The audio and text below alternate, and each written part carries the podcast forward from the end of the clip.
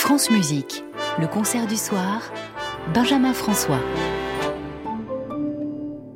Nous en voici arrivés à l'entracte de ce concert et nous allons le passer en compagnie des deux directeurs musicaux qui ont jalonné l'histoire de l'Orchestre national de Lille depuis 1976. Tout d'abord, son chef fondateur, Jean-Claude Casatsu, puis son chef depuis 2016, Alexandre Bloch, qui sera avec nous en duplex depuis Bucarest, où il est actuellement l'invité du festival Enescu. Revenons dans un premier temps, avec Jean-Claude Casatsu, sur cette année fondatrice, 1976, et sur les difficultés qu'il a fallu vaincre pour porter l'ONL sur les fonds baptismaux à une époque où il y aurait eu de quoi se laisser gagner par le pessimisme. Jean-Claude Casatsu. C'est une épopée. Nous sommes partis euh, vraiment dans l'improbabilité totale avec voilà, un orchestre de la radio qui, dans le cadre de la restructuration de l'ORTF, devait disparaître au fond, j'ai été sollicité pour terminer le contrat de musicien désespéré, quoi, et voué à, malheureusement au chômage. Alors, c'était pas des conditions très très excitantes, ni pour eux ni pour moi, mais voilà, j'ai eu la chance de rencontrer dans cette région, au moins à cette époque-là, euh, quelqu'un qui m'a écouté, entendu, Pierre Mauroy, qui était le jeune président du tout jeune conseil régional, euh, qui aussi naissait à cette époque-là, et au fond, nous avons défriché le terrain. Euh, il m'a fait confiance. Il a, avec beaucoup de lucidité et de clairvoyance, il a, dans une période économique très difficile, enfin, tout s'écroulait par pas entier. L'industrie, euh, voilà, sidérurgie, le charbon. Troisième choc pétrolier. Il a quand même, à ce moment-là, décidé de donner une priorité à l'éducation, formation, culture, ce qui est euh, ce qui est tout à fait admirable parce que ça nous a permis d'avoir une, voilà, une pincée d'espérance. Alors quel était mon sentiment à ce moment-là? Euh, Vous savez, j'ai l'impression d'avoir un grand, un grand ravin devant, une falaise derrière et un petit sentier sur lequel il fallait pas que je me casse la figure sur le côté. On était assez peu à y croire, pour ne rien vous cacher. Et je me souviens dans les débuts d'avoir passé, je sais pas, des, dizaines, voire peut-être même des centaines de coups de téléphone pour récolter des supplémentaires qui disaient oh, c'est un avion en perdition, etc. Donc euh, on ne pouvait pas partir de plus bas, et d'où ma fierté aujourd'hui de constater que pour un idéal que j'ai souhaité euh, développer, euh, j'ai été suivi par toute mon équipe de musiciens et par une administration dont on ne parle pas suffisamment, mais qui est aussi voilà les travailleurs de l'ombre qui permettent à l'orchestre de se développer, qui permettent à l'orchestre de voilà aussi de parcourir maintenant les, dizaines, les milliers de kilomètres dans la région et ailleurs avec un administrateur, euh, un directeur artistique délégué, un service financier, des secrétaires, une régie, toute une petite armée de 128 personnes, musiciens compris, qui travaillent pour, euh, pour une éthique que j'ai que j'ai basée à partir d'un projet de la durée. Voilà. Si vous voulez, ça a été assez vite. Nous avons été engagés avec Aix-en-Provence assez rapidement pour euh, deux années de suite, et ensuite Grand Échiquier, ensuite les premières tournées internationales, Salzbourg. Euh, c'était très drôle parce que nous avons été invités pour deux concerts. Le premier concert, on était totalement inconnu, donc euh, nous avions déjà quelques enregistrements. Et il n'y avait aucun de nos disques. Et le, comme nous avons une très très bonne critique avec François-René Duchable, que j'ai emmené avec moi, et qui vient aussi euh, avec mes, compagnons de route fêter cet anniversaire. Nous avons eu le lendemain dans les magasins quatre ou cinq de nos premiers disques qui étaient affichés et on a eu un très bon accueil. Puis alors il y a eu, euh, il y a eu les États-Unis et puis il y a eu le Japon et puis il y a eu l'Afrique noire qui est un souvenir tout à fait extraordinaire. C'est un continent très musical et nous avons quand même joué dans cinq pays d'Afrique noire. Et avec des rencontres parfois iconoclastes et en tout cas d'une grande richesse humaine et d'échanges artistiques.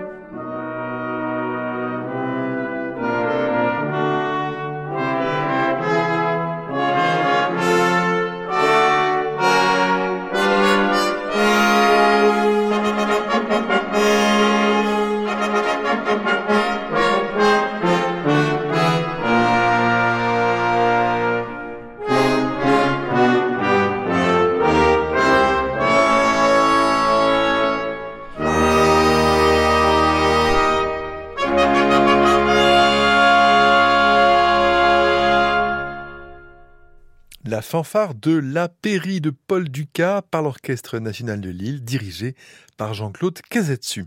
Bonsoir Alexandre Bloch. Bonsoir Benjamin. Et merci d'être avec nous ce soir depuis Bucarest euh, où vous dirigez du Sibelius à l'invitation euh, de Christiane Mathieu-Larou et de, du festival Enescu de Bucarest. Alors, c'est peut-être trop tôt pour faire un bilan définitif de vos années à la tête de l'Orchestre national de Lille puisqu'il reste encore une saison à vivre et quelle saison? On va justement en parler.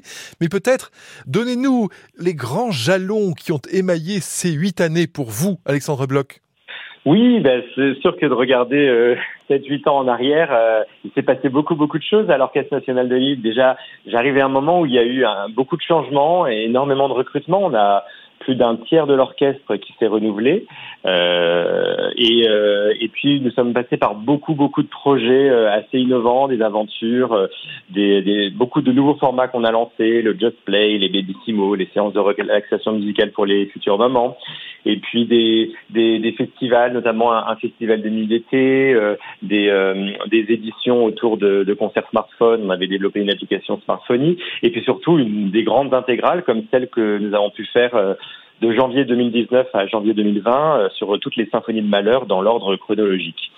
Voilà, c'était euh, voilà, il y a ça, il y a aussi toute la partie discographique aussi où on a eu une grande euh, collaboration et on continue d'ailleurs, on a un disque qui sort là, bah là, la semaine prochaine, sur avec Alpha Classics, on a fait beaucoup de choses, la voix humaine, du Poulenc, du Chausson, du Malheur, du, du Ravel, et là le tout nouveau c'est Bartok qui sort.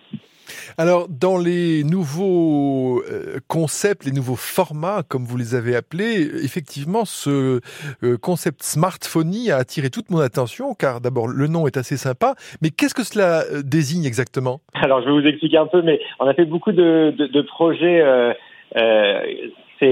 Moi je, grouille de projets dans la tête et c'était important pour moi d'expérimenter beaucoup de choses.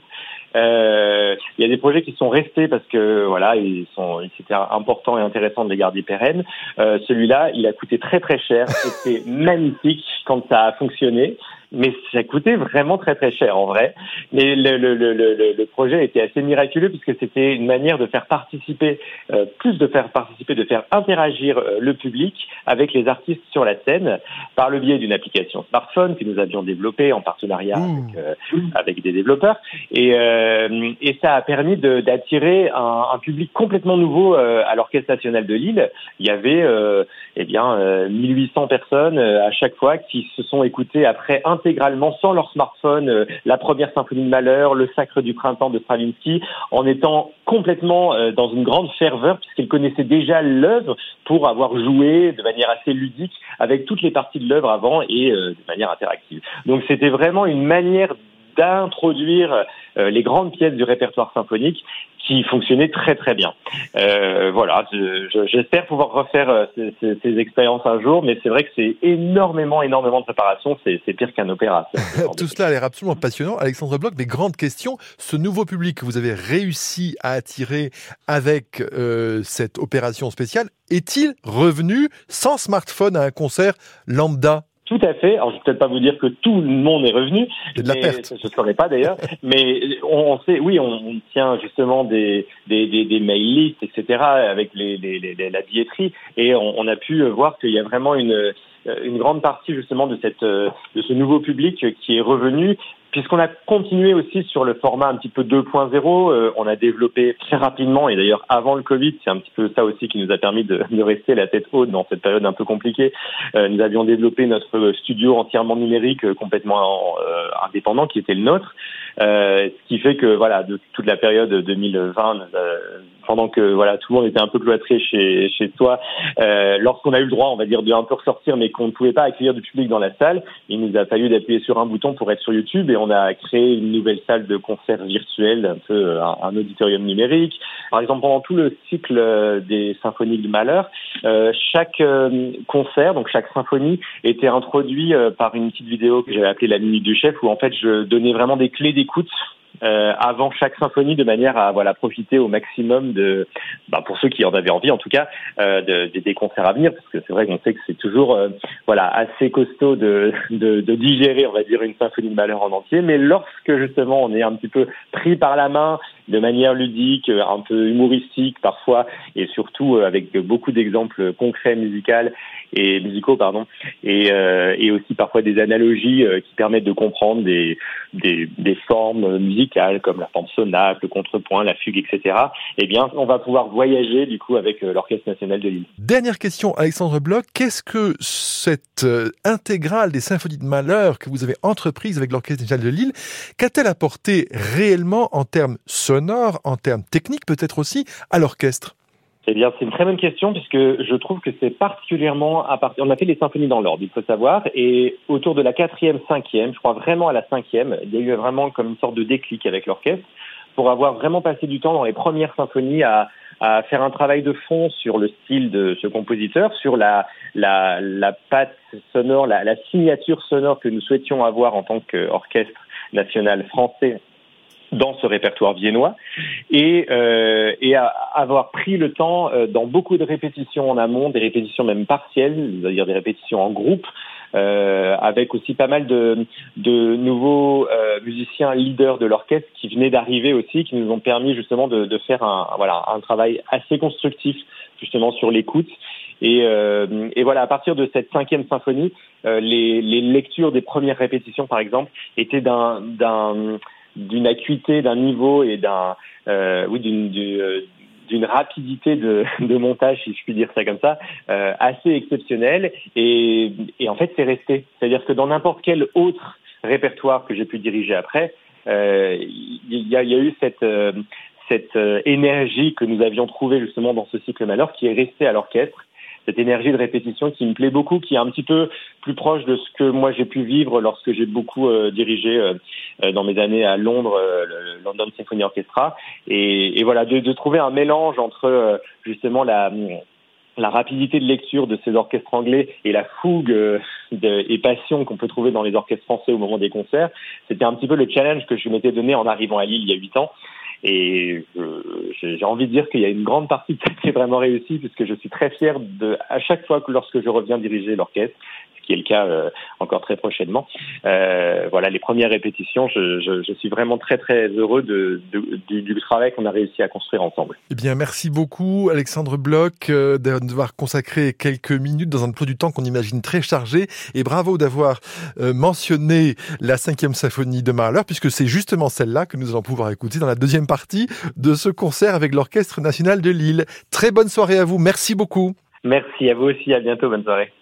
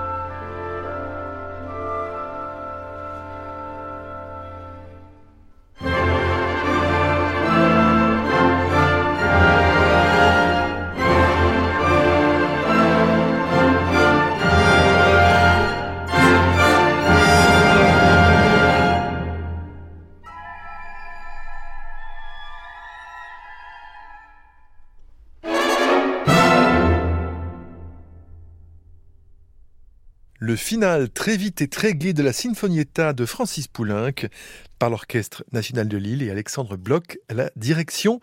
Fin de notre entracte.